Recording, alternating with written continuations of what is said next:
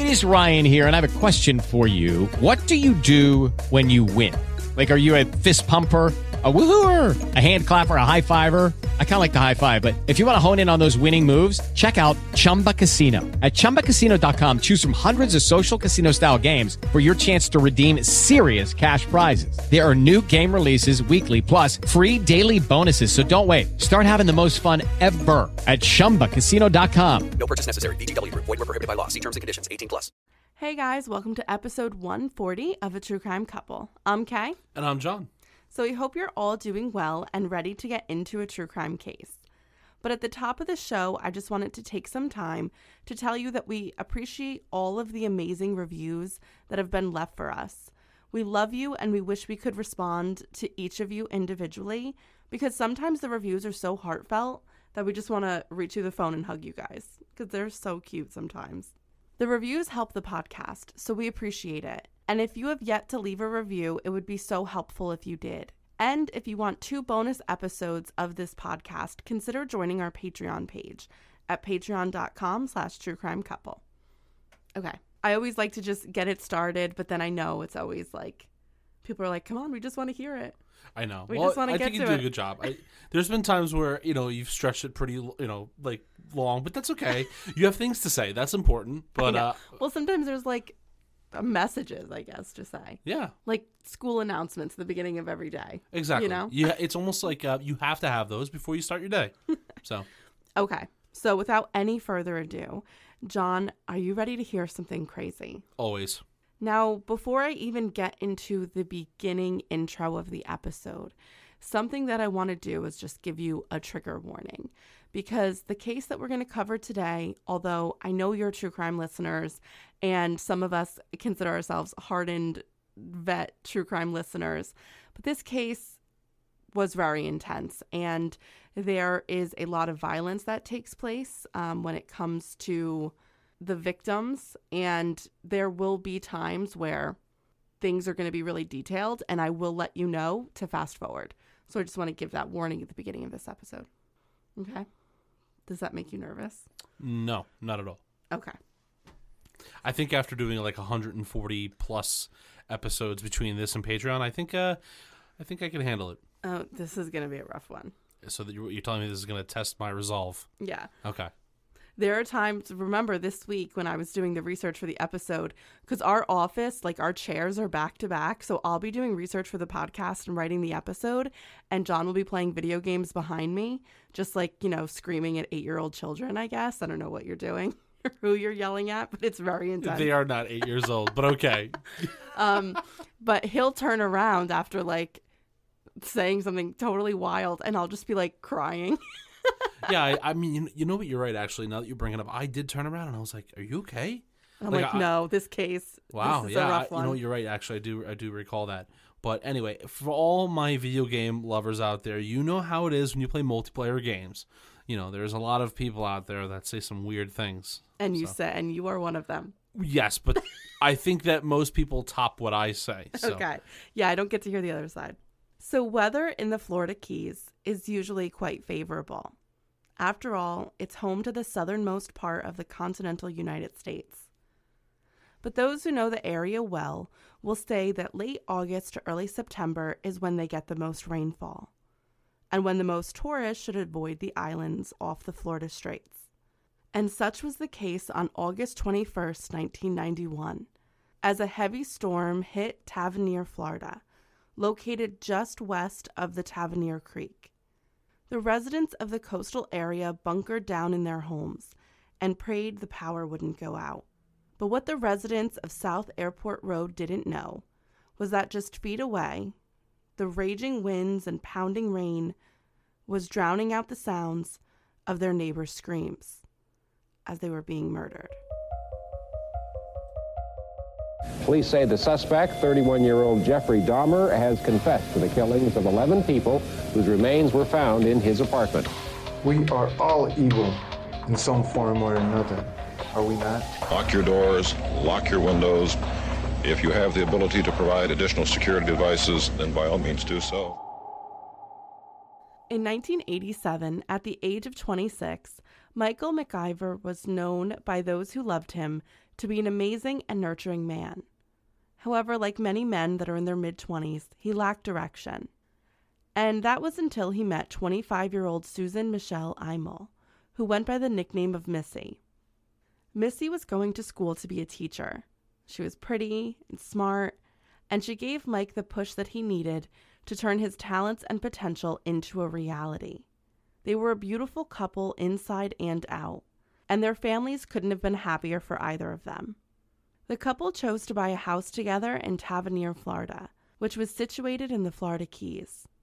The reason why Mike chose this location was because he was an aviation mechanic and very into planes. He always had been, even since he was a child, and aviation was kind of like a family business for the MacIvors.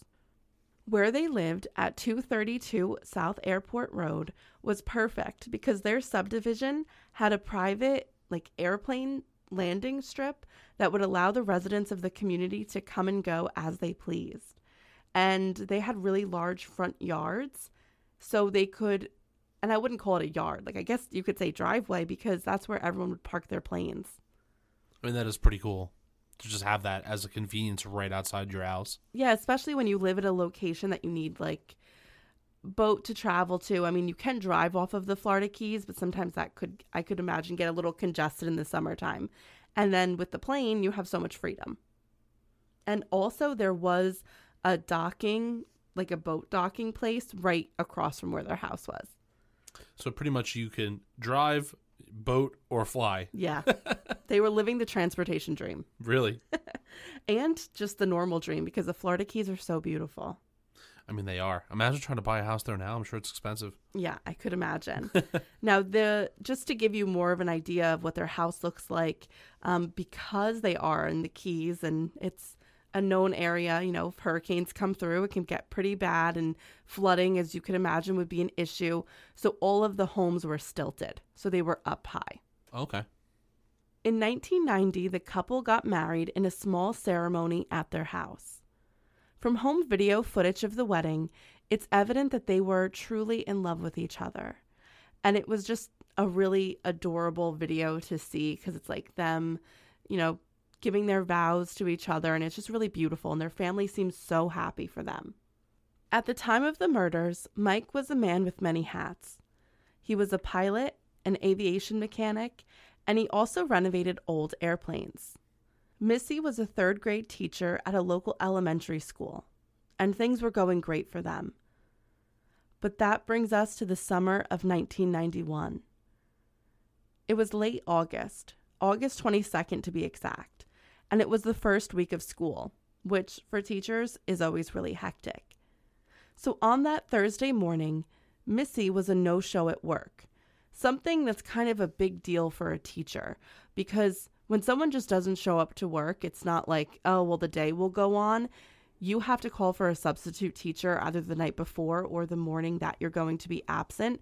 And if there's no sub, there's nobody watching the class. So there's just kind of like vagrant children roaming the halls, especially third graders. I'm sure they didn't really know what to do. So it becomes a big deal that a teacher is not there. And it's very evident when they are absent from work, and to not call out is a really big deal. Yeah, it's almost, it's just like not showing up to your post. I know, like, when I see you do it, when you do call out, it's such a... It's a process. It's a hassle, yeah. Yeah, I have to send an email, I have to make a phone call, and then I have to call the sub, and then I have to post my lesson plans. Like, it's a lot of work to be absent. It's actually more work to be absent as a teacher than to just go to school. But this means there's something wrong.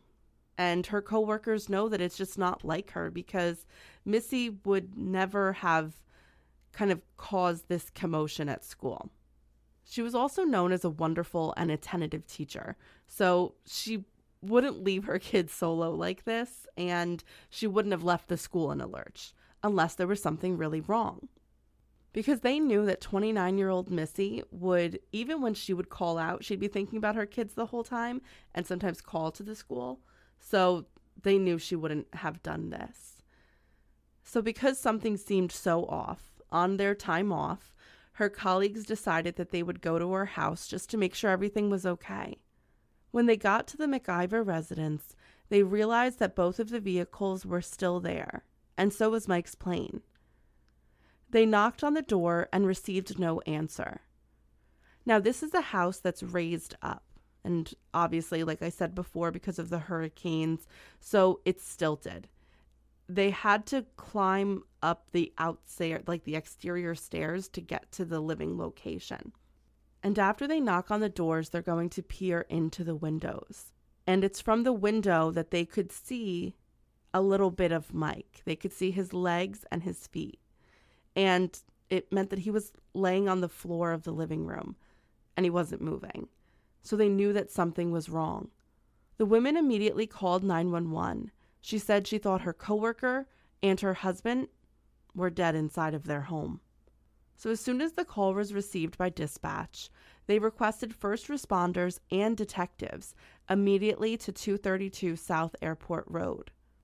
When they arrived at the scene and proceeded to go up the exterior steps of the stilted home, they too saw the legs and feet of an adult male on the ground, and this gave them cause to force entry into the home. They entered and found Mike MacIvor lying on the floor. He was dead. Only the police and detectives wouldn't have been able to identify him, even if they've known him their whole lives. It appears something had been put on top of his face, and they were unsure as to what it was. But then tape, masking tape, was wrapped around the rest of his face. Okay, that's weird. Yeah, so the only thing that was really exposed was his nose, so he could breathe. But there was something over his eyes, and then his whole head was wrapped up. There was no way to physically identify him at all. I wonder now if that was done post or pre uh, mortem. Mortem, yeah. That would change a lot of things, I think. Yeah, but already. I think that's that's definitely something that would be done before, to either like incapacitate the victim, confuse them, or, you know, if someone can't see, they're totally, or hear, because they have tape all around their ears, they're super disoriented. Well, it's uh, the reason why I say it that way was, is because remember that one case we covered about uh, the old the older gentleman that was taped to his chair? Oh, yes, Frank Bonner. Right. So, like, in a case like that, that was that was done to s- subdue him so he couldn't go anywhere. Right. And could this have been something similar where he couldn't see, and it, like, I don't know, and it was a way for them, uh, this person to subdue him as well? If he can't see what's going on and he can't take the tape off. And he can't hear yeah. either. Yeah. Well, not hear well. Mike was wearing only a white t-shirt and underwear, and it would later be determined that the couple had been attacked just before they were about to go to bed. A small drop of blood sat on his shoulder, and his body was also wrapped um, in masking tape, but not covered like his face was. It was like in random places his body was wrapped. And looking at his body, he did look like he had bruises in places, but something that was very prominent and told the story of how this man must have died was there was a very deep um, footprint impression on his throat. Oh, wow. Okay. Yeah. So it was very clear that this man died a brutal death. Knowing that there was a second person in the house, Missy MacIvor, the woman whose co-workers had come to check on her, they continued through the house. But the shocking brutality of the first crime scene that they witnessed still would not be able to prepare them for what they were about to see in the master bedroom. They knew that the next place they should enter was the bedroom, because within the entryway there lay a piece of clothesline rope, foreshadowing what they were about to see. Missy's naked body was found on top of the comforter on her bed. Her ankles had been bound together by a belt, layers and layers of masking tape, and clothesline rope. Her wrists had been bound behind her back with another belt in a praying position. Two belts then connected her wrists to her ankles. She had been hogtied. Around her neck was a makeshift garrote. It had been fashioned using a necktie and a black sash. It was clear that all of these items had come from within the home, because the couple's drawers were all open, and their clothing and other ties and belts were strewn all around the room. The sash had been wrapped tightly around her neck several times. Missy's eyes had been covered with masking tape, but the way the tape haphazardly crossed over her face, mostly her eyes, seemed that the person did this in a frenzy, or at least in a state that they hadn't been in when they covered Mike's face, because that seemed to have taken a lot of time and there was precision in doing it. In the process of taping her eyes, her hair was a tangled mess in huge knots wrapped within the tape. And just underneath the comforter, some personal items would be found, along with what Missy must have been wearing at the time of the attack. There was a nightshirt and a pair of underwear. The buttons on the nightshirt were broken. The shirt must have been ripped off so violently that it would have caused the button shanks to separate from the buttons themselves. And the underwear had been cut off her body, and that was evident by two marks at the hip locations of either side. So the hip area of the underwear was sliced open. Based on the interviews and testimony later heard at trial, the detectives and the police officers that were first to arrive at the scene that day said they would never be able to forget the images that they saw at that crime scene. Detectives told the officers to put up crime tape and establish a perimeter so no one could gain entry without authorization. Next, a crime scene team was called in to process the house. In addition to that, a member of the crime scene team was tasked with filming the scene. The footage of that has been released to certain media outlets, so it can be seen online, but what they do to protect the victims is none of the images that were filmed of the crime scenes were released. It's really just um, the detective taking you through like the the house and what the house looked like. Which is really good because it, it does preserve the crime scene, so you could go back at a later time and look at it. Because obviously it's not going to stay like that forever. No, that's why I think filming crime scene locations are really important. Um, but then it's also important to maintain the dignity of the victims. Yeah. So it is good that when the footage was released, it was only of the house. So like the portions of the house that didn't, that weren't the crime scene. Once the masking tape was fingerprinted and swabbed for evidence, it was removed from Mike's face. The detectives were curious to see what had been underneath. They discovered that it had been a sock. A sock had been placed over his eyes, and then whoever did this methodically wrapped masking tape around his head to incapacitate or disorient him. Blood trickled down his nose and mouth once the tape was removed. His face and throat, where the footprint was, was badly bruised. Mike had been found in the living room, and around him were books and papers. It was clear that there had been a serious struggle, and it must have taken place between Mike and whoever entered the home. An item that was found near the living room, in the kitchen, was a metal bar that measured about three quarters of an inch in diameter and two to three feet in length. It was sent to the lab because it might have been involved in the beating of Mike MacIvor. But just above that metal rod... This is really sad because this was also in the video footage.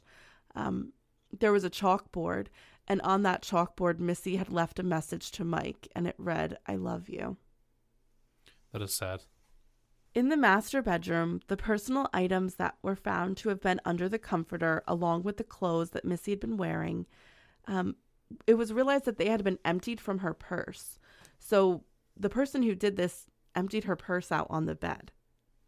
In the room, there was also an address book, and it seemed to have been tossed aside. But the book was found open to the letter G, and a lot of pages had been ripped out of the book. Um, that's interesting, actually, because I, now I'm I'm wondering, is this? I mean, obviously, it seems like that that person must have been there for maybe to you know to burglarize the home as well.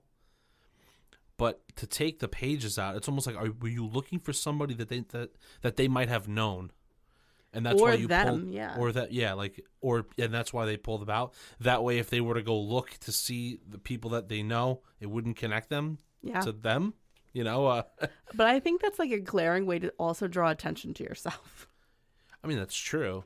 But, I mean, I guess it's, they're trying to put a, any kind of roadblock in front of the investigator's way. You know what I mean? I agree with you. And on the dresser, there was also something that the detectives felt was out of place. It was a pile of receipts from local gas stations. A point two two caliber shell casing was found on the floor, and something that would be noticed upon a second search of the master bedroom later would be um, that there was a hole in a bedroom curtain. So neither of the victims had been shot, but a shot, it seemingly had been fired. The sliding glass door of the bedroom had been left open, and the box fan that the couple must have put on before bed was still blowing air into the room. The crime scene investigators wanted to work fast. The night before, the night the couple had been murdered, there had been a heavy rainstorm, and the aftermath of that, in the August heat, was hot, humid air. And because the sliding glass door was left open, it was causing the bodies to be covered in moisture, and they were reaching lividity and decomposition quicker because of the heat. They also wanted all of the evidence to remain as fresh as possible, so they wanted to work as quickly as they could. The investigators then used a Lumilite to detect semen stains, and the ripping and cutting of Missy's clothes implied that a sexual assault took place. And they were correct in thinking that, because many semen samples were collected. Um, once the light revealed where they were. There were three spots on the sheets themselves, and I don't want to get into graphic detail of the crime scene information to preserve the dignity of the victim, but it's clear that she had been brutally raped. It was horrible and an animalistic attack, and really the first crime scene um, description that elicited kind of like a visceral response from me, but um. I understand why those men who saw what they saw would never be the same. So the sheets, comforter, and mattress pad were all bagged and taken in as evidence to be processed further. But the most heartbreaking part of the investigation of that house was not really captured in the living room or the master bedroom, but the spare bedroom down the hall, where it was revealed to the detectives that Missy was pregnant. Oh, man. Now, when she was found, she was hogtied face down onto the bed, so her stomach wasn't necessarily visible. But when they went into the spare bedroom down the hall, they found out that the guest room, they were actually renovating the whole entire house. There was plastic and paper everywhere, but the guest room in particular was being converted into a nursery. The MacIvors were expecting, and Missy had been eight months pregnant. You gotta be kidding me. She was very pregnant. And that's something that also made the sexual assault devastating to think about when the detectives saw what they saw. And again, you can understand why this was so horrific, this crime. As the investigation poured into the spare bedroom, many interesting things were found there as well. The sliding glass doors into that bedroom were open too, and a ladder had been found propped outside of the balcony to get into the sliding glass doors. Oh, so you're saying that... Okay, hold on. So you're saying that this person didn't take the stairs, because the house is on stilts. Correct. So they didn't take the stairs, they used a long ladder. To get to the balcony of the spare bedroom. Okay. And that's probably how they gained entry into the home, through the sliding glass doors in the guest bedroom. And the reason why they thought this as well, because also hanging from the balcony of the spare bedroom was a cut clothesline. And now the detectives knew where the clothesline had come from that was used in the commission of the murders. And that was kind of the final clue that made everything come together. Like, why would this person use clothesline? Because they cut it from the house. Then there was something else that they found when they were doing a perimeter check of the entire house. And it was something that was pretty troubling because it hinted at a criminal who might have done something like this before, and from horror movies. The phone lines to the home had been cut with a sharp instrument. From the outside. From the outside. Wow. So that okay. means that, like, if Mike or Missy had even been able to get to a phone to attempt to call for help, they would have found the phone line dead. This is actually terrifying because you're right. It is like a really bad movie. I mean, you have this taking place during a storm. The phone lines are cut. There's no way of reaching out to anybody. I mean, the severity of them and the way they, they look from the attack is horrible. Yes, it was a very planned attack oh, on a couple and their unborn child. Do you see why this past week I've been like, check the doors? Yeah.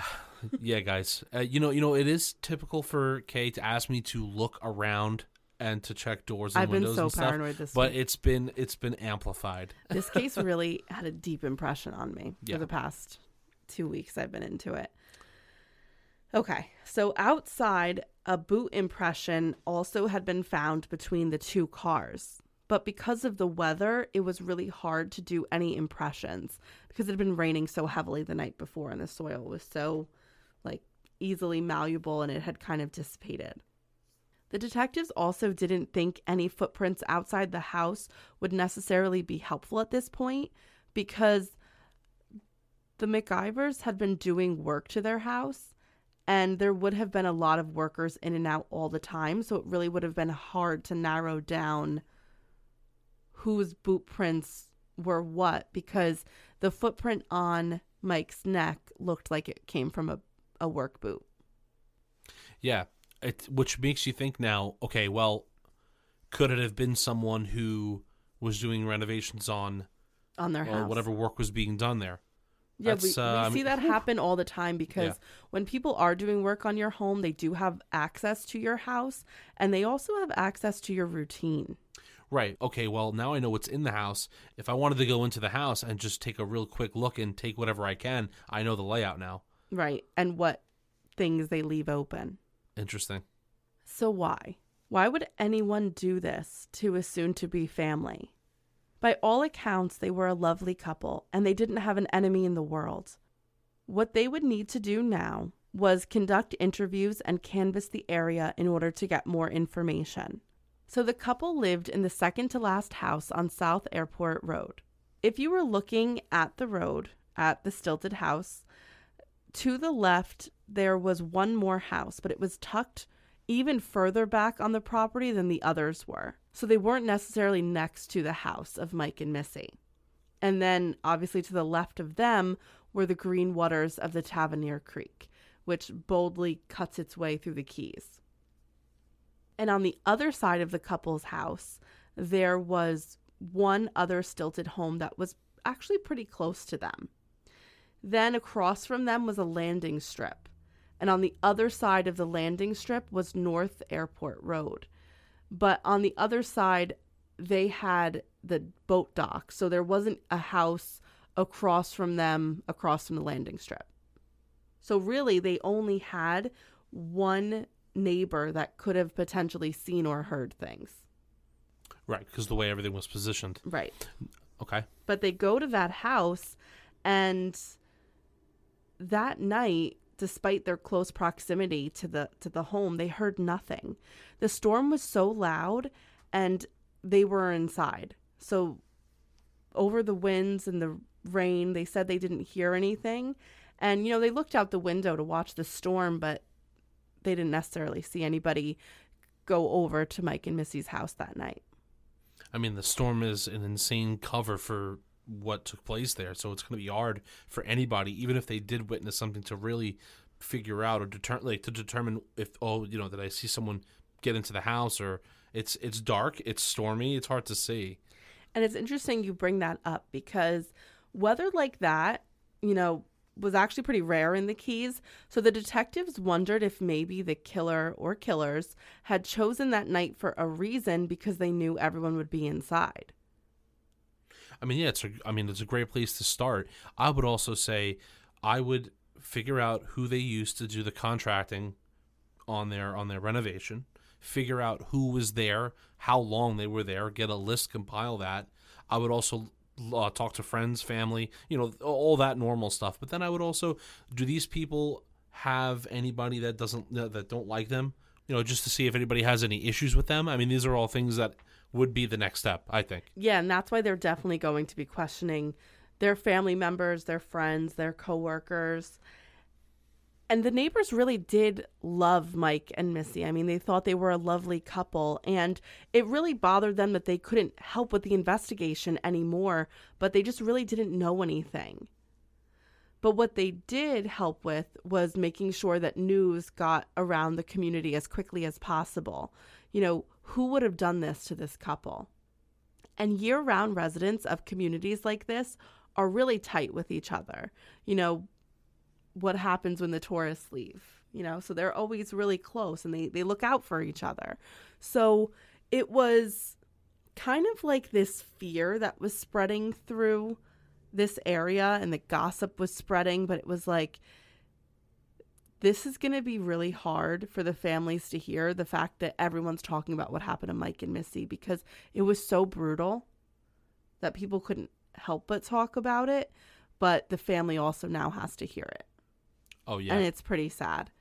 But people were scared that someone was in the key that was capable of a murder like this, and would they strike again? Right, because it does seem that this person, whoever it is, has to live here. I mean, I don't think it's somebody that just took a stroll out to the Keys and decided to commit murder against, you know, you know against this couple in the middle of nowhere. I mean, like, to find their home out of all the homes in the Keys, it, that's crazy. Uh, it has to be somebody that has walked into them at some point, uh, which is, uh, I think, even more unsettling, that you probably did cross paths with this person. Right. I mean, that's just my assumption. In a small area like that, you have had an interaction with this guy, which is more scary than not. Yeah. So, of course, the family had already been told what had happened. Words can't describe how the family felt. So, I mean, it's, I would, it would be a vain attempt for me to even try to begin to explain how they felt. But it was clear how much they loved and admired Mike and Missy, especially Mike's siblings. The police learned from the family that Missy was due in only a few weeks, and the couple was going to name their son Kyle Patrick. The detectives were not getting any information from the neighbors or family that they could aid in the search for this killer or killers, because it didn't seem likely that Mike or Missy would be involved in anything that would have gotten them murdered. Everybody loved them, and it, it had been so abundantly clear throughout the investigation, based on the family's reactions, and really, they had lost their brother, their sister-in-law, their daughter, a nephew, a grandson. Like, they didn't feel like either side of the family, whether it was Missy's family or Mike's family, really was involved in the crime. So what they wanted to do was they wanted to take a step back and look at the larger picture. First, they wanted to consider if this could have been a robbery that maybe turned violent. But that was quickly written off because nothing had been taken from the house except those address book pages. Jewelry, computers, a T V, money, all of that stuff was still at the house. And although they had to admit that it was odd that the contents of Missy's purse were strewn all over the bed, they didn't think it was a robbery. Yeah, I mean, if you're looking at all the evidence in front of you and you see that nothing's taken, it doesn't look like they, they tried to, like, find anything other than maybe find stuff to maybe, you know, subdue the victims. But other than that, nothing else out of place. It kind of puts robbery out of the question. So, you know, that is bizarre. It's like, what would be the the only reason is here that they wanted to kill them. Um, another thing I wanted to, another connection I wanted to throw at you here is we were only talking about the maybe the contractors that were doing the renovations. Uh, I guess what what was it for, the nursery? Yeah, and the house. There yeah, seemed to have okay. been doing work all throughout the house, because there was plastic, like as the police were doing the filming of the crime scene, there was plastic kind of hanging from everywhere. So it seemed like they were painting, maybe doing some cabinetry work, yes, working in the nursery, sanding or something like that. Yeah. The only, the other thing too is we can't forget here um, that they owned the the husband owned a business with his brother. Could it have been a worker that worked with them? Could it have been a client that wasn't happy with work done? He did do work on planes, and he also did um, remodeling of old aircraft. Could right. he have had an issue with somebody there? Um, you know, could it have been a supplier? You know, when you own a company like that, you do have suppliers, especially back in ninety-one. You're not getting everything over the internet. You have suppliers that you call right. and speak to that have your address and have a way of receiving payment. You know, could it be something like that? That's true. You know, like, that's a possibility that we can't throw out. I mean, that opens the door for anyone, really, to know who you are and where you live. Right. Well, early on in the investigation, the detectives are really going to take a look at what had happened to Missy. And they felt like she was the intended victim because there had been so much violence perpetrated onto her. Right. So they're thinking that maybe she had been the intended target. That was their initial thought process. To be honest, I, I would have to agree with that so far. As of right now, of course. I mean, that is, she seems like she's the one that was targeted. It looked like it, they needed to subdue and take down Mike first so then they could, unfortunately, do what they did to Missy. Right. Now, when you take a step back from this case, you have some really interesting clues. So, looking at the crime scene as a whole, we have somebody who definitely knows what they were doing. During this raging storm, they cut the phone wires. Then they took a ladder, put it up to the balcony of the spare bedroom. They knew that the, this sliding glass door would be open, potentially, or hoped that it would be. Then they cut the clothesline, and they obviously intended to use this clothesline. So they go into the house with a clothesline and a knife because that's what they used to cut the clothesline and the phone lines. If they got in through the spare bedroom, did this attack happen first on Missy? But then it seems like Mike would have done something about it. Well, that's why I think that it it seems like all these things... Okay, hold on. Let me just take a step back here before I mess this up. I think it's hard to believe that somebody could do all the things you just listed by themselves, period. So you think there's two I, people? I think there's two I, because there's just too much. You're telling me that... N- come on. When we go to bed at night, you know how alert we are and how much we look at things. There's... Come on. You think that and two people... And it's all one floor, like our house is. Okay. So do you think that two people wouldn't hear any of it going on? I understand there's a storm, but you have to put a ladder up against the house, gain entry, open doors, right? And do all these yeah. things. How do you not hear that? I'm thinking, what if when that person went into the spare bedroom, Missy was obviously in the master bedroom, which is closer to the spare bedroom than the living room is. Did they... subdue Missy quickly, and that's why we saw that frenzy of tape, and then maybe just put the belt around her ankles and wrists, and then they went and took care of, of Mike? It, it's hard. And then they went back to Missy? I know. It's so hard to say, right? Because in my opinion, I think the frenzy of the tape, it, would, it actually should be flip-flopped, if anything. But they came in through the spare bedroom. Yeah, but where we found him on the floor, could he have moved? He heard a noise. He maybe walked away. I mean, I don't I don't know. I would need to see a full layout of yeah. the house. But I'm just trying to say that if you think about it. It seems like one person had to have been subdued while the other person was being attacked. Correct. But I'm just saying, though, the frenziness of the tape, like where it's like, oh, I don't really care. I just want to stop you from moving. You think that that would be done to the husband. Right. Not the other way around. Or... Or he came in through the spare bedroom, him or multiple people, with a pipe. Because remember, that pipe was found. Went past the master bedroom and then hit Mike over the head with it. Or hit him with it to kind of like knock him out, and then did the taping. That's a possibility. Killed him, right. And then went up to Missy. And then she wouldn't have known this is happening if he got in, if he was knocked out at first. Yeah, I think you're right. I mean, th- I think you're onto something. But there was a struggle, because the struggle was found in the room. Well, that's true too.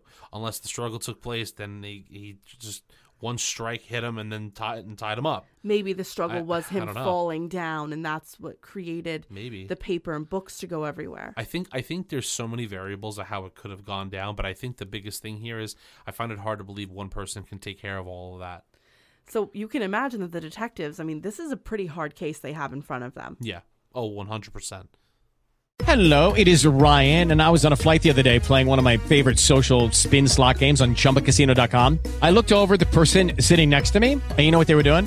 They were also playing Chumba Casino. Coincidence? I think not. Everybody's loving having fun with it. Chumba Casino is home to hundreds of casino-style games that you can play for free anytime, anywhere, even at thirty thousand feet. So sign up now at Chumba Casino dot com to claim your free welcome bonus. That's Chumba Casino dot com and live the Chumba life. No purchase necessary. V G W. Void where prohibited by law. See terms and conditions. eighteen plus. With Lucky Land Slots, you can get lucky just about anywhere. Dearly beloved, we are gathered here today to... Has anyone seen the bride and groom? Sorry, sorry, we're here. We were getting lucky in the limo and we lost track of time. No, Lucky Land Casino, with cash prizes that add up quicker than a guest registry. In that case, I pronounce you lucky. Play for free at Lucky Land Slots dot com. Daily bonuses are waiting. No purchase necessary. Void where prohibited by law. eighteen plus. Terms and conditions apply. See website for details. All right, guys, let's get back to the show. The next thing investigators wanted to do was retrace the footsteps of the couple. It appeared that the last time Mike and Missy had been visibly seen alive was at their child's birthing class that they attended at nine p.m. the night of the murder. Once they got home, Missy spoke on the phone briefly with her sister-in-law, Sharon. But the time they were heard from last was at ten thirty p.m. Missy had called her sister, but her sister hadn't answered the phone, so she left a voicemail, telling her that she would try to call her again in the morning.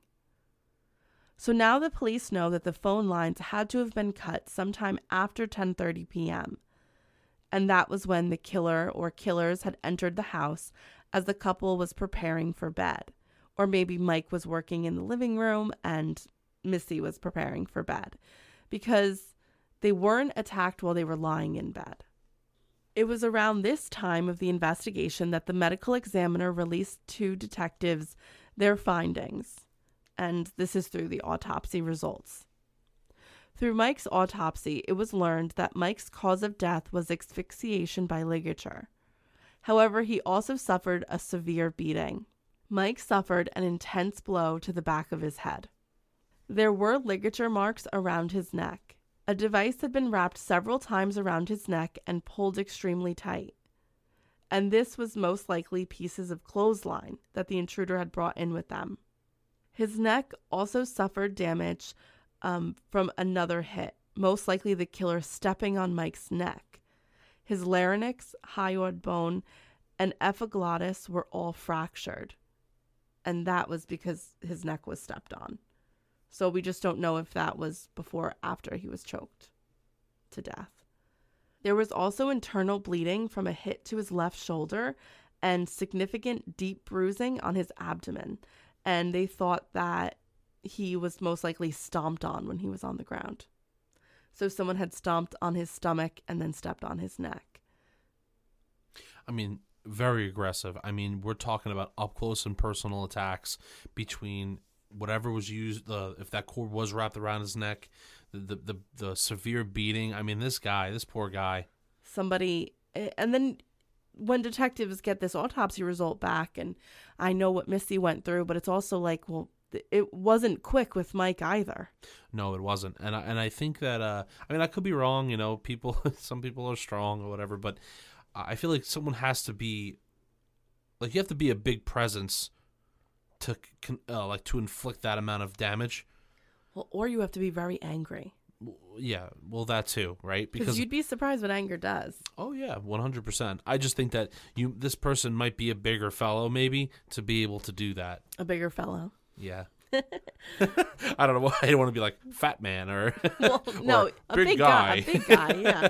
Well, I like fellow, okay. I yeah, I mean, I, I we don't have to be nice to him. He seems like a jerk. You're right, actually.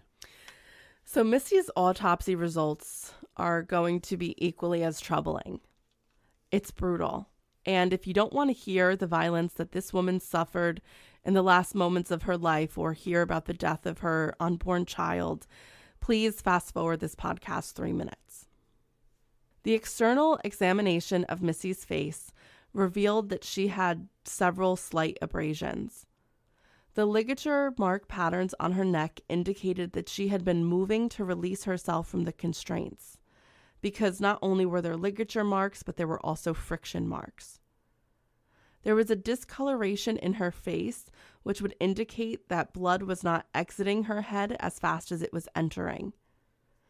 According to the medical examiner, this is indicative of an incomplete application of ligature, which demonstrated that more than likely, a longer period of time passed before Missy lost consciousness once the rope, tie, and sash were tied around her neck, meaning that her killer was playing a game with her. He was taking his time strangling her and switching the pressure that he was using on the ligature. So he was like incapacitating her. She was coming back and he was strangling her again. The ligature marks on her wrist also exhibited that she was struggling through friction marks. Moving down to her lower body, an abrasion to her vulva and several abrasions to her legs were indicative of a sexual struggle. The medical examiner concluded, based on the totality of circumstances, that she had been, and the u- the words that were used was sexually battered. That's so cruel. And Missy had been pregnant. So the fetus also received an examination. It was determined the baby, Kyle Patrick, what they were going to name him, was eight months into his development. And that meant that had the baby been born at that time, it would have been viable, meaning that the, the baby could have survived without the mother. Now, this is a big deal when it comes to a criminal investigation, because based on the examination, the child lived for approximately thirty minutes after the death of his mother. It's really sad. Yeah. So based on the autopsy report, the detectives were now looking at a triple homicide. Yeah. Because if a child is viable, then it's considered homicide, depending on how the district attorney wants to charge the person they catch eventually. But it's kind of up to them. But they could. Yeah. It could be a triple homicide. I would absolutely make that a triple homicide. For thirty minutes. Yeah. The semen samples that were found at the crime scene and the swabs that had been taken from the bodies were all sent into state testing labs. D N A was a possibility, but it was new at this stage in the game. And the testing of a suspect, even when they found one, would take a considerable amount of time, but at least they had those three samples. Because they needed to find a suspect to test against the samples they had, the detectives knew that they had to go back to old-fashioned detective work to solve the case. They believed that they had the key to the case in the address book. Like you said, why would a person go out of their way to rip out those specific pages? Them doing that also implied that the couple knew who did this to them, which would make sense because this seemed planned and calculated, and there seemed to be rage involved. So it made sense that the couple would know this person or people. It was determined that the pages that were ripped out of the address book belonged to the letters G, H, and I. Okay. So detectives asked both families if they knew anyone associated with these letters, you know, either in their first name or their last name, that could potentially have done this, or they really just asked for a list of anyone that the couple knew with G, H, or I. The only person the family could think of was a man, Leon Hardy. Now, Hardy was the handyman that had been working on the house. Okay. Hmm. Often when Mike was home working on things, Hardy would be there. So he definitely would have an idea as to what the family's routine was. Could this have been a deal gone wrong? Now, Leon Hardy was a local man, and he had never been in trouble. So the detectives spoke with him, and he agreed to give them D N A samples and his shoes so they could check the tread pattern against the tread that was pictured on the neck of Mike MacIvor. Okay, great. Another person they took D N A samples from was a man that police had thought of, Um, because when they canvassed the area and they were asking neighbors from basically the whole block if they had seen anything, there was a man who had the same initials Um, he had the last name Haraway, so it's H. So they decided to just ask him for D N A samples just in case, too. I mean, at least everyone's being, uh, you know, very cooperative and just giving the uh, the D N A evidence. But everyone's really willing to help. Yeah. Everyone was terrified that this took place. Well, I mean, if it happened to them, it could happen to anybody there. And if he's not caught, it's it's a problem. Right. So now this case, as you can imagine, was picked up by the media. A young couple, a woman pregnant, murdered in their home in the paradise of the Florida Keys. So it was everywhere. People in town and the tourists who usually headed to the area were really apprehensive about the fact that a killer was on the loose. A killer that had not one ounce of sympathy in his soul for what he had done to the MacIvors. So the pressure was on for police because everyone was so frightened at what had happened. Yeah, I mean, they have to catch this monster before he does it again.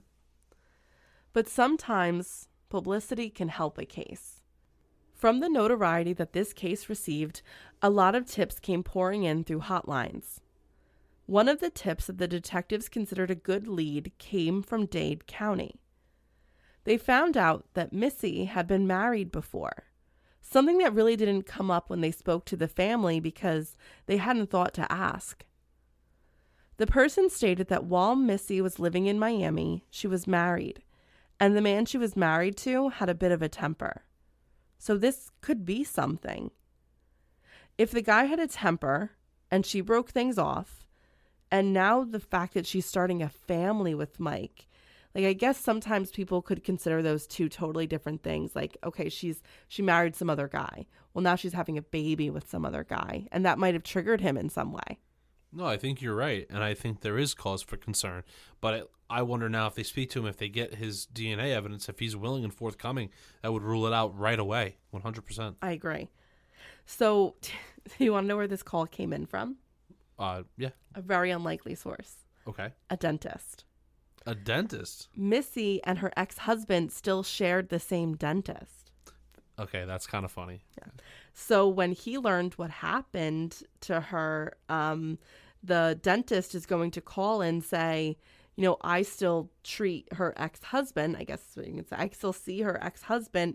And he was upset at the fact that she remarried and was having a baby with someone else.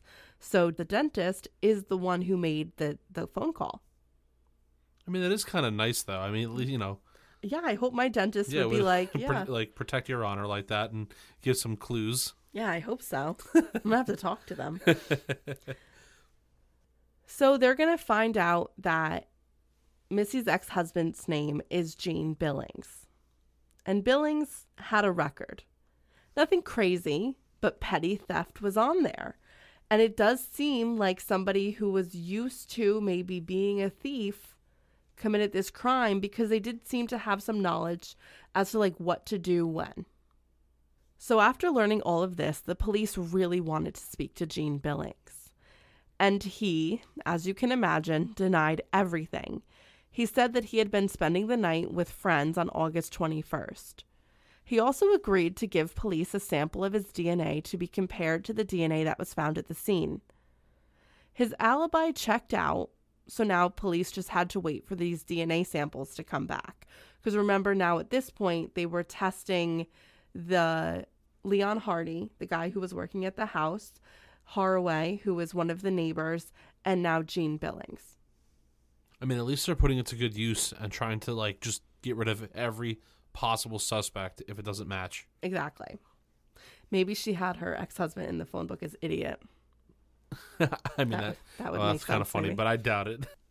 So while the detectives waited for Billings and the two other suspects' D N A results to come in, they brainstormed about what other possibilities there could be in the case. And one of the things discussed was the fact that this might not have been the killer's first time. Maybe what they were seeing was an escalation. So had this person or people committed other break-ins with similar M Os anytime recently? So they decided to kind of look through everything that was going on. There had been a few people that were accused of things. Um, there was one break-in in particular, well, like a man that had been a thief and he was being considered in a murder case, but because this thief never committed any murders. They didn't, he was kind of dropped in that murder case investigation, but because he was around there at the time, he was thought of. And no other thief in the area, including this guy, had this kind of like M O of climbing in through windows. Okay. Hey, I have something for you. Yeah. Okay. It's nineteen ninety. Well, it's nineteen ninety-one, right? Yes. I don't know about you. I think my grandma used to do stuff like this. I mean, I, I know it was definitely in like a, I don't want to say Rolodex, but it was definitely in a phone book. I know my parents did. What about those, what was it? G I and... G H I. G H I. Okay. What if it was like a local place, like a restaurant, a takeout place, um, something that would tie that person like instantly to it? Yeah. It could be, right, a restaurant, a, a convenience store, uh, any local business that, like, they would need to call, mm-hmm. right?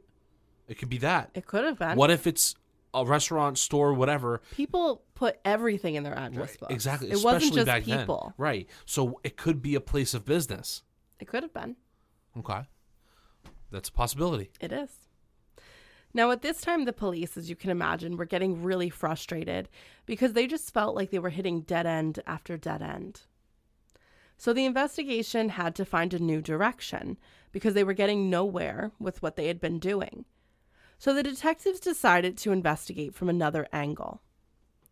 Instead of taking the perspective that Missy was the intended target, maybe, kind of like you said in the beginning, they should look through the lens of Mike being the intended target.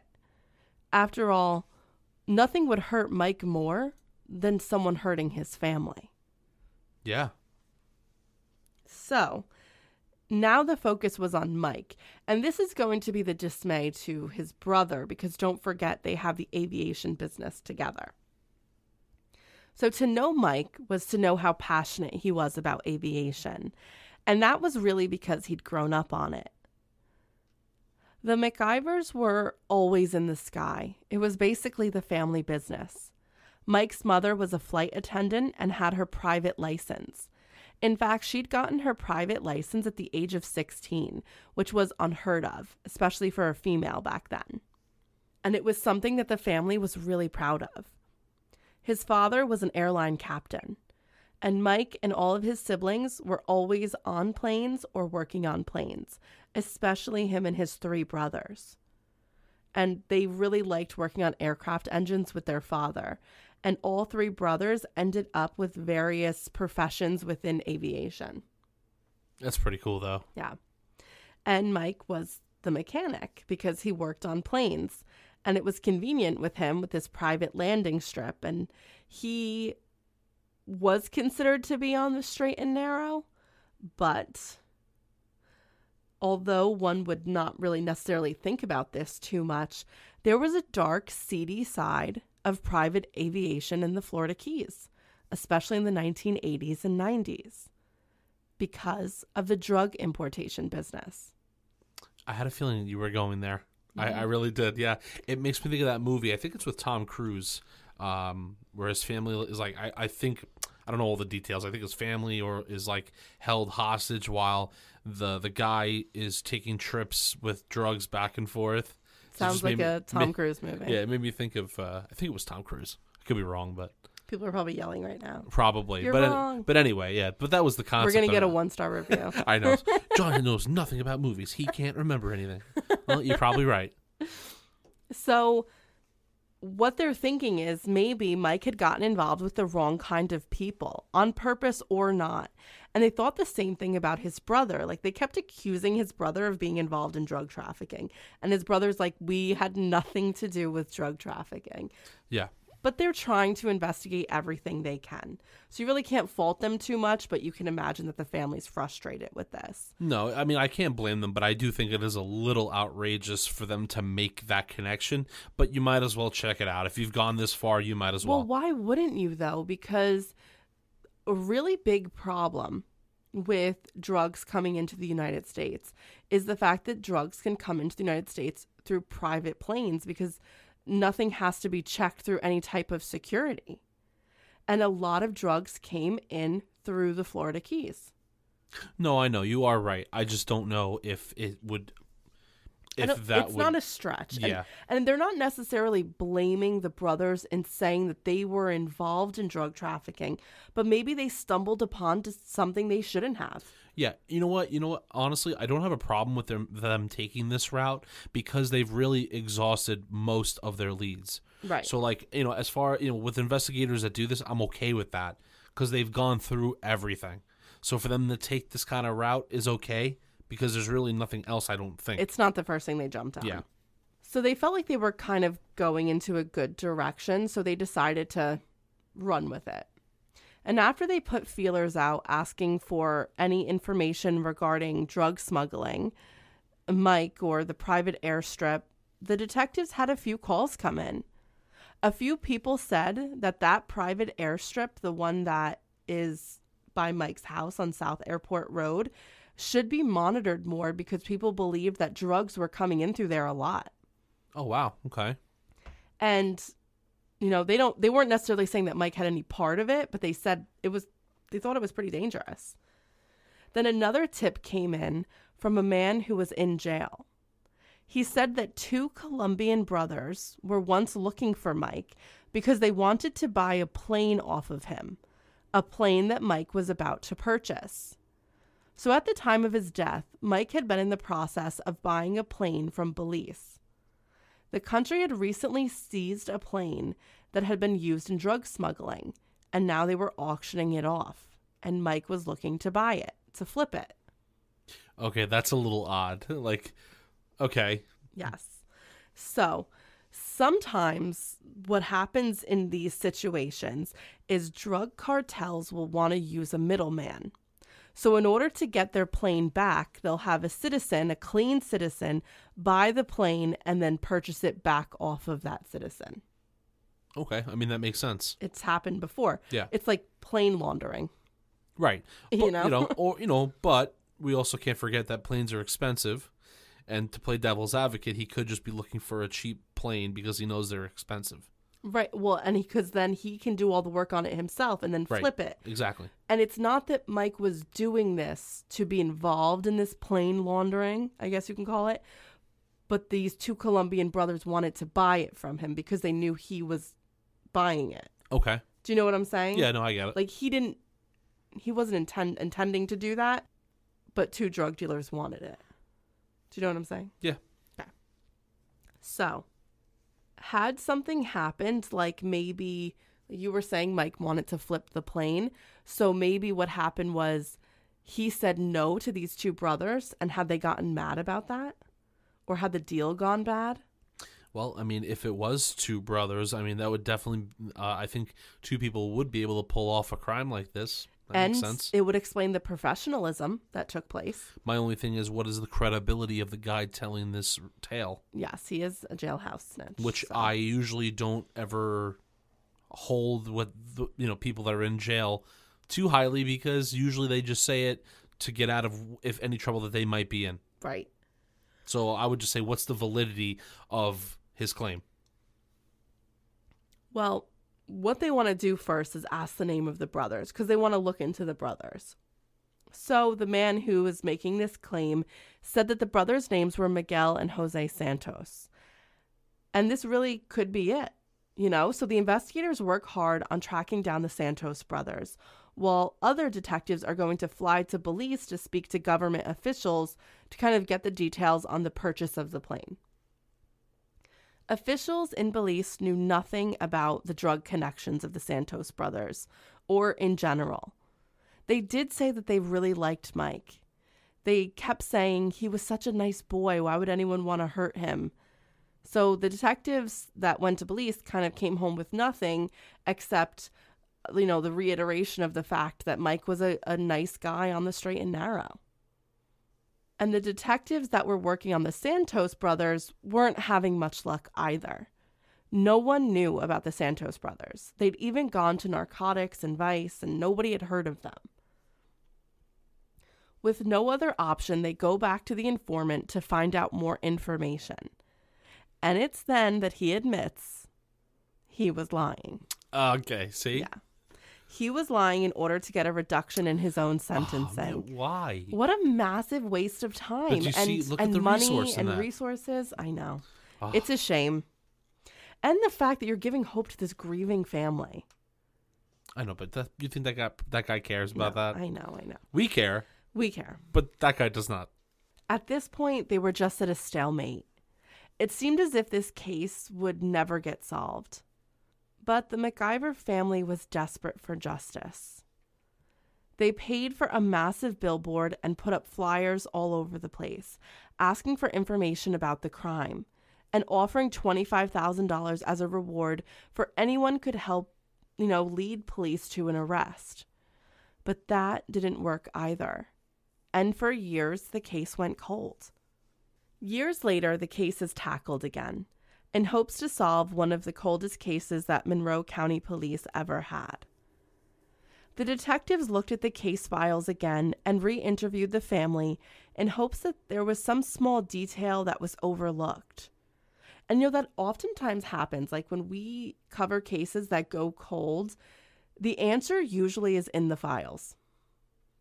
It's true, because it's there's either something that has been overlooked or just... maybe like a connection could not be made at the present time, but then comes out later. So like you, it's always there. It's right. always wrapped in a bow. And you stare at something so much that you almost can't see it anymore. I think what happens too is investigators, they get caught up with it. I guess like they get caught up with whatever they're like investigating so much so that they start to question their own ability and instincts. Yes. Yeah. And I think that they've already figured it out, but because they're just so consumed by it, it, it just, it trumps everything else. I, I can agree with that. Yeah. I think that's a good assessment. And in addition to them looking over the files again, they're going to hire a profiler. Okay. And a profiler was brought in to look at the case. And she stated that this drug angle, this direction they went on, was all wrong.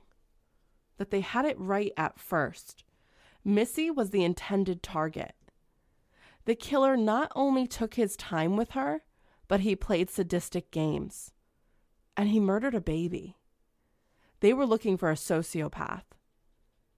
So with the focus now being on the fact that Missy was the intended target, the family is asked again if they can remember anything strange from that day or time period. Anything out of the ordinary, no matter how innocuous. Yeah, like I, I, I think that's actually a really good thing to do. Can we try to put together a timeline of either the day of or any other day that she would normally, like whatever her routine is for the day? I mean, you know how it is. Like, if you wake up in the morning, you go to work, you know, well, knowing you, you're always low on gas. But, you know, you go, you get gas, you drive to work. I actually need gas right now. Um, I know. That's why I said it. But, yeah, like, what's the routine of her? Oh, like, what it's, what is it like for her? I, I like that. Yeah. Now, the family's going to sit down with detectives and go through every aspect of that day and all of their interactions that were had with Mike and Missy. And that was when Sharon, Mike's sister, brought up the fact that she had spoken to Missy after the couple got back from their Lamaze class. And she asked how her sister-in-law's day had gone. And, you know, it's really funny that you just brought up what you did. What? Because Missy told Sharon that she was upset because there was a person that worked at the local gas station. Stop. No, I swear. Okay. This All right. is so crazy. Um... And she said, this is the gas station that's like about a mile away from her home. It's the closest one to their house. And she said the attendant had been making advances towards her, and it made her feel really uneasy. Okay. And she didn't feel comfortable going there anymore, but she kind of had to because, as you can imagine, gas stations are limited on the Florida Keys. You mean like every time that you need gas and you're so low and then you're rushing to get to a gas station? Exactly. Okay. This isn't about me, John. I'm sorry. Okay. I'm sorry. I'm sorry. So um, Missy told Sharon that she didn't want to go there anymore. And Sharon mentioned the fact that, okay, this is really strange that this guy's coming on to you because you're eight months pregnant. Like, you're visibly pregnant. It's kind of gross that this man's doing this. And Missy agreed and said, I, I just want this guy to, like, leave me alone because I kind of have to go there.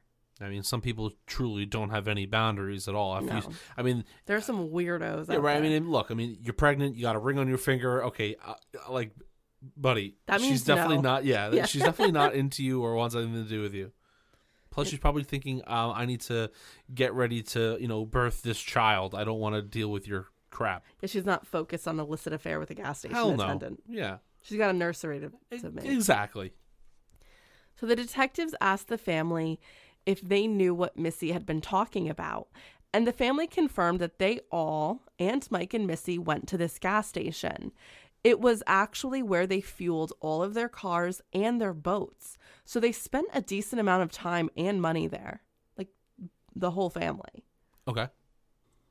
So they were all also vaguely familiar with the people that worked there. So the detectives thought, okay, that's good. We're kind of going somewhere in some direction. And once we can kind of narrow down the people that worked at this gas station, we can show a lineup to the family. In the meantime, they wanted to go back and watch the, the film, you know, the filming of the crime scene to kind of see, is there something that was overlooked here that might help us? Well, in addition to that address book being in the master bedroom, remember, there were a whole bunch of receipts poured out over the dresser. Gas station receipts. Okay. Oh, okay. I think I know what you're trying to get at here. So they're saying, like, okay, well, that's weird. It makes sense that the couple keeps the gas receipts, right? Because they can use it as write-offs for certain things. And people just did it for their records back in nineteen ninety-one. I don't know. I have, like, them all in my purse. I have so many gas station receipts. Yeah, you do. So, and that's weird. Like, okay, so I go get gas. They give me a receipt back. I throw it in my purse. But don't forget, her purse was dumped out over the bed. Right.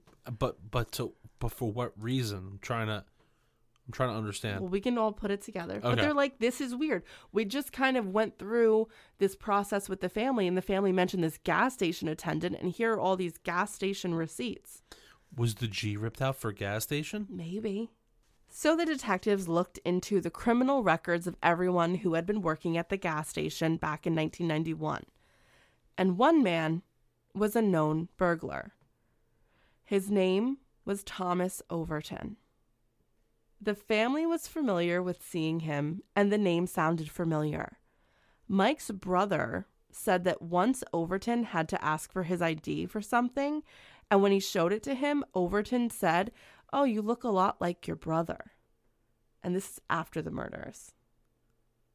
That's weird. Okay. Well, at the time, his brother found it kind of somewhat comforting because he missed his brother so much, and he looked up to him a lot. Yeah. So he was like, oh, it made me feel good. But now in retrospect, how ominous that is. Oh, yeah. If it's him. Thomas Overton had moved to the Keys from Pensacola after his extracurricular activities got on the radar of local police. He had been arrested several times for burglary and breaking and entering. And he had also been on the radar of Monroe County once he got there, because that's where Tavernier is located. He'd been the one who, remember in that brainstorming session, they were like, oh, we have this guy who's a, like a serial burglar, and he's been suspected in a murder. That was him. So they kind of just, gla- they glazed right over him. Yeah, because he had not been violent in the past, and they really couldn't connect him with the murder. And the murder that I'm referring to um, was the murder of Rachel Surrett. So Thomas Overton had been working at the movie theater because he had two jobs, one at the movie theater and one at the gas station. And while he had been working at the movie theater, twenty-year-old Rachel Surrett had been dropped off by her father. Rachel shared with her father that there was a guy at the movie theater that kind of always gave her the creeps, very similar to what Missy said to her sister-in-law.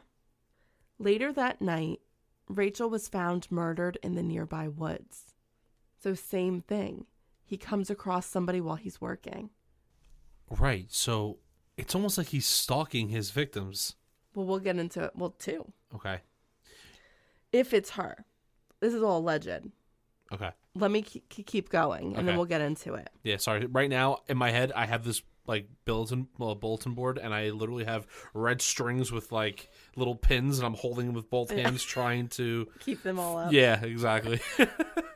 So Overton was never really considered as a suspect because he'd never gotten violent during the commission of any of his crimes in the past.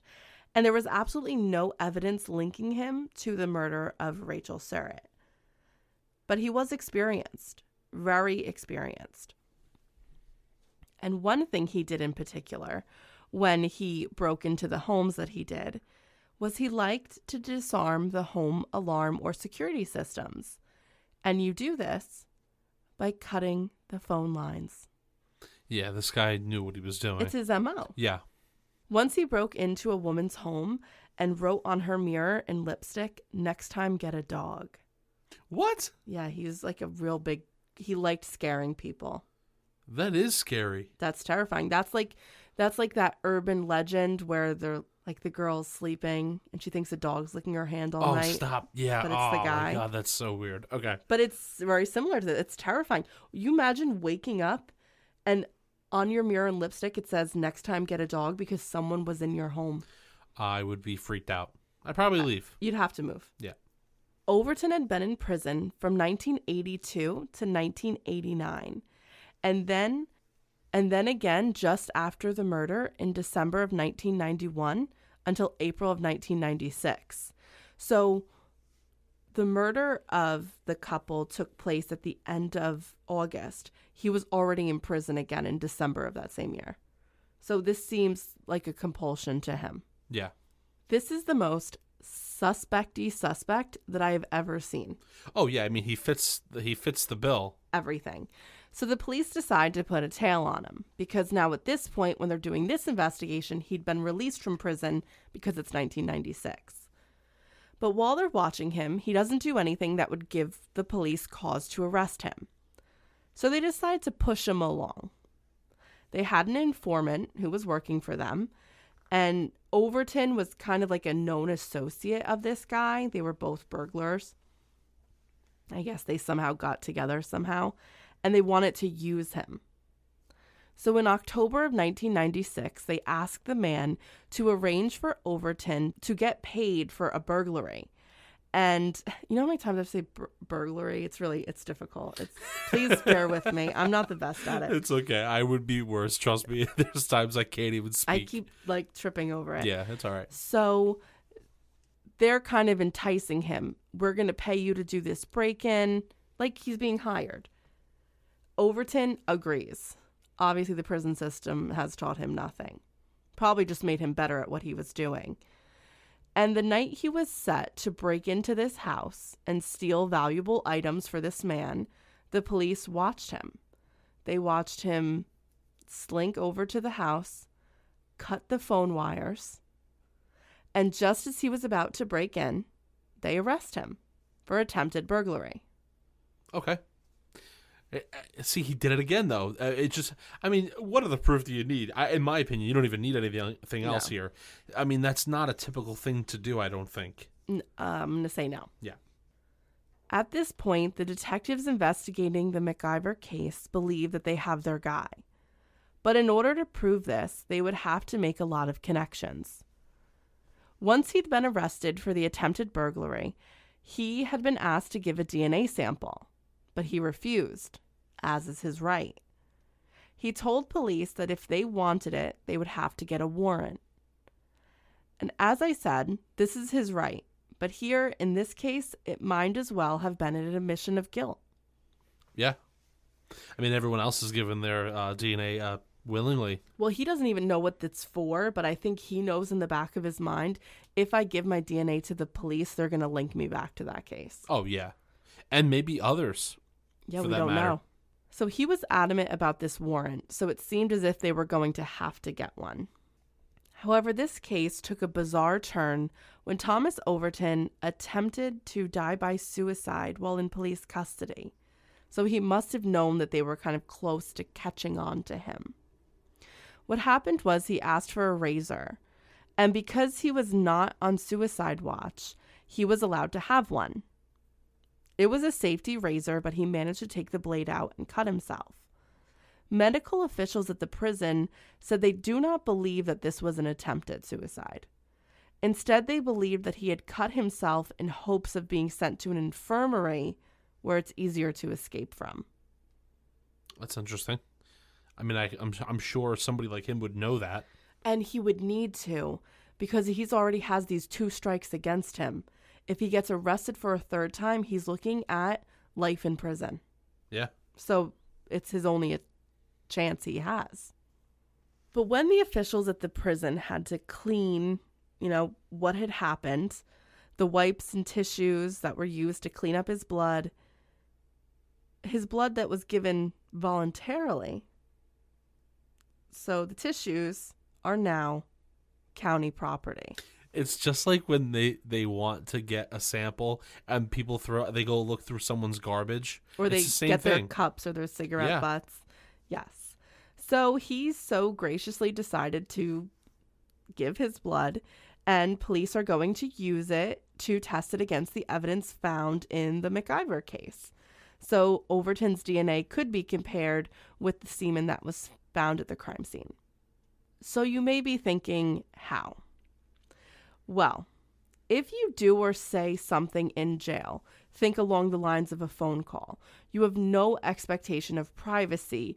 Therefore, um, he was in the custody of the county jail, and he had made the choice to cut himself with the razor, so it was him giving the sample willingly. That's the legal aspects of it all. I mean, it is, okay, I will say it does sound a little ridiculous, but in our case here, I'm so glad that that is the way it is. I agree. Because it's gonna, it, it could possibly lead to, to a break in a case, so I'm cool with it. It's going to help yeah. us here. You know, totally.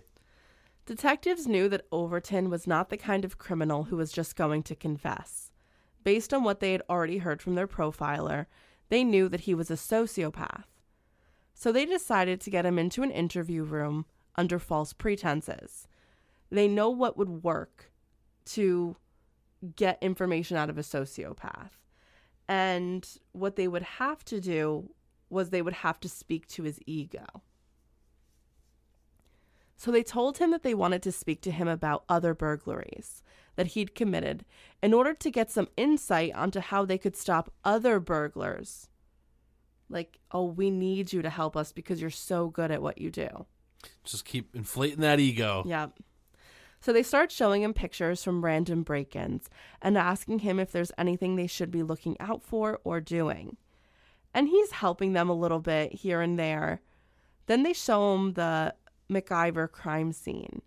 And they say, not necessarily the crime scene, but the break-in. And they say, maybe you could help us with this one. But he doesn't budge. Then they start showing him pictures of people from the community, asking if he knows them. Most of them are no's. And then he showed a picture of Missy, and he said that she looked familiar. They show him a general picture of the MacIvor house, and he said he didn't know it, that he hadn't been over that area too much. And now they're starting to push him. So you didn't burglarize that house?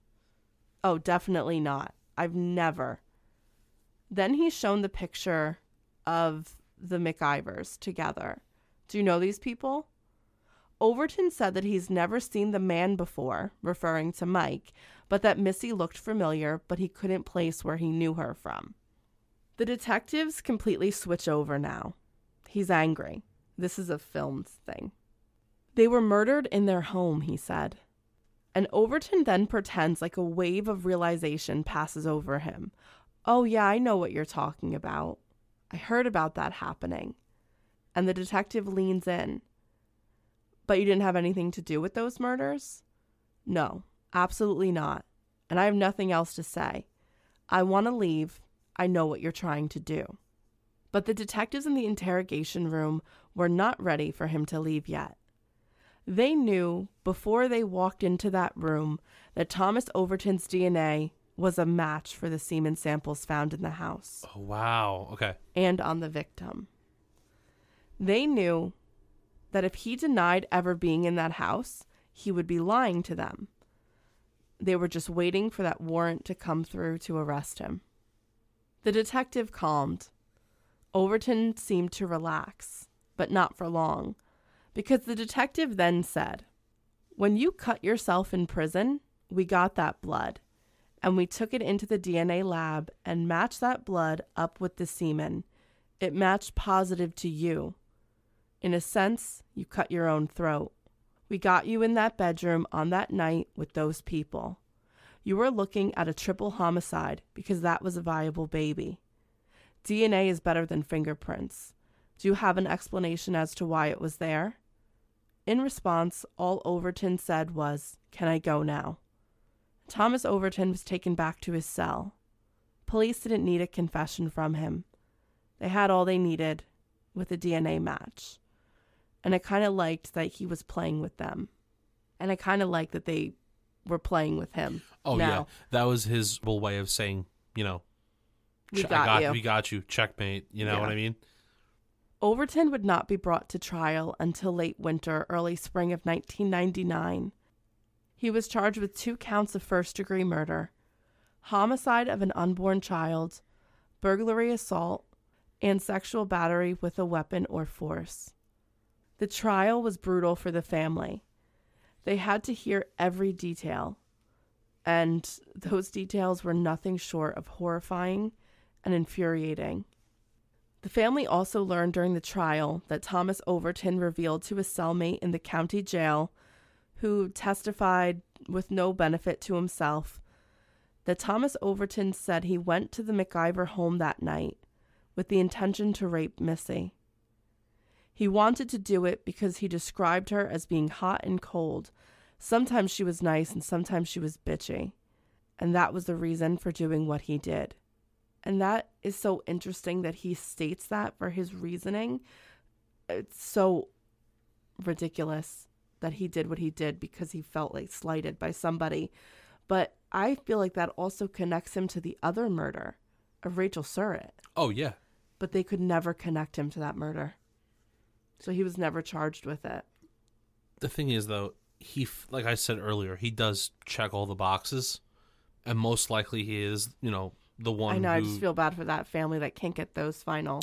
I I agree with you, and I think the only thing the only thing I could ever say to give some sort of comfort to that is just, you know, he's in prison. So okay. He was found guilty of all the charges I listed above. His sentencing went as follows. For the burglary assault and sexual battery, he was sentenced to life in prison. For the killing of an unborn child, he was given fifteen years. And for the two charges of first-degree murder, he was sentenced to death by the state of Florida. But the state wasn't done with him yet. Just before he had been arrested for the murders of the MacIvors, Overton had been arrested on October fifth, nineteen ninety-six, for burglary with an armed weapon, possession of burglary tools, and carrying a concealed firearm. He stood trial for those crimes in February of two thousand one. And for those, he was given an additional twenty years and a life sentence based on his crimes. And since then, all of his appeals had been denied. Yeah. I mean, this guy, I mean, was was brutal. And, like, how do you justify doing something like this to this innocent family that is awaiting their first child? And to do what you did, and you didn't just kill them. No, it you was tortured a, them. It, they were tortured. It was a brutal attack. And I don't know exactly how he did it, but he did it. And I I think he'd done it before with Rachel Surrett, and he got away with it. So he thought he could do it again. And he yeah. did get away with it for a while. And I think if he felt slighted by someone again, he would have done it again. It's always these times in the episode that we're coming to a close. And I know that sometimes my uh, my opinion might get me in trouble, but I I think he deserves to be on death row, and, yeah. and there really isn't anything to it because, you know, and everyone has a different feeling about the matter. But for someone to do what they did to these two people plus their unborn child, there's there's no way that he you know deserves to be yes. out there. The way that he beat Mike to death and what he did to Missy, and then what then happened as a result of that, it's just. It's he, so disturbing. Yeah, he doesn't bring anything good to our society at all. And it seemed like he acted again. Yeah. Because I think he did kill Rachel Surrett. It's uh, there's oh, a possibility. It's my opinion. Allegedly. Mm-hmm. This was a crazy one, right? I mean, this was good. Upsetting, but it was good, though. Yeah. Oh, my God. I'm sorry. I feel so bad for all these families. I really do. I know. Especially, like, you, you know, you have all these, you know, uh, you know, about to be grandparents that are supposed to enjoy this moment and and kind of relish in the fact that the family's growing, and here we are. That these two you know, amazing people are going to become amazing parents and, yep. and raise a great child. Yeah, it's really sad. It is sad. And I and this case, you know, I, I really don't think there's a lot of podcasts on them. I try not. I try to pick the cases because I feel like ev- more victims' voices need to be heard of cases that aren't talked about more often. And I feel like the MacIvor story really deserves to be out there. And so does the story of Rachel Surrett. Yeah, I agree with you. All right. So before we go, I just want to say thank you to all of our new Patreon members. And we hope that you're enjoying all of the new episodes of this show. Um, there's a lot of bonus ones, especially in October. So we just want to say thank you so much to our new Patreon supporters. And we're going to list them now. The list is a little extensive because um, with the October episode, The Scary Stories, we didn't thank our Patreons. So here we're going to do it. It's uh, two weeks late, but we appreciate you so much. And then all of our new supporters.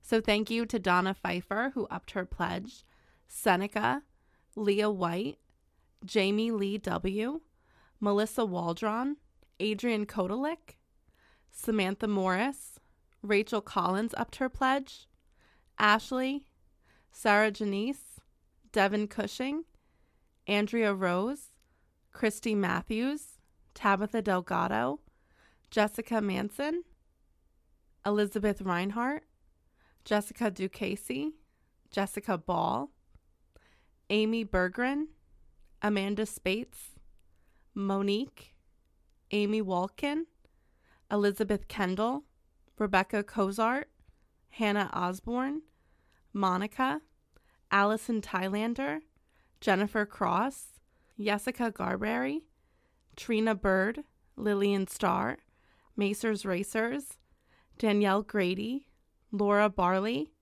Nicole Hampson, Rachel Swarenson, Ferre Mbule, Tina, Vivian Blackburn, Stephanie Brown, Katia Pfeiffer, Sarah Brody, Elizabeth Sperber, Rachel Bridges, Cynthia Wells, Ariel Tolk, Megan Lumley, Jordan Spain, Snowflakes, Kimberly Roster, Karen Mickish, Zachariah Keliku. I probably did not do that right, Zachariah. I apologize. Rick Johnson, Rachel Coco, Emmanuel Usher, Amy Burks, Hannah Richley, Nicole Blansett, and Rachel Collins. Thank you so much for supporting us on Patreon. We hope you're loving the extra episodes. And until next time, don't park next to vans.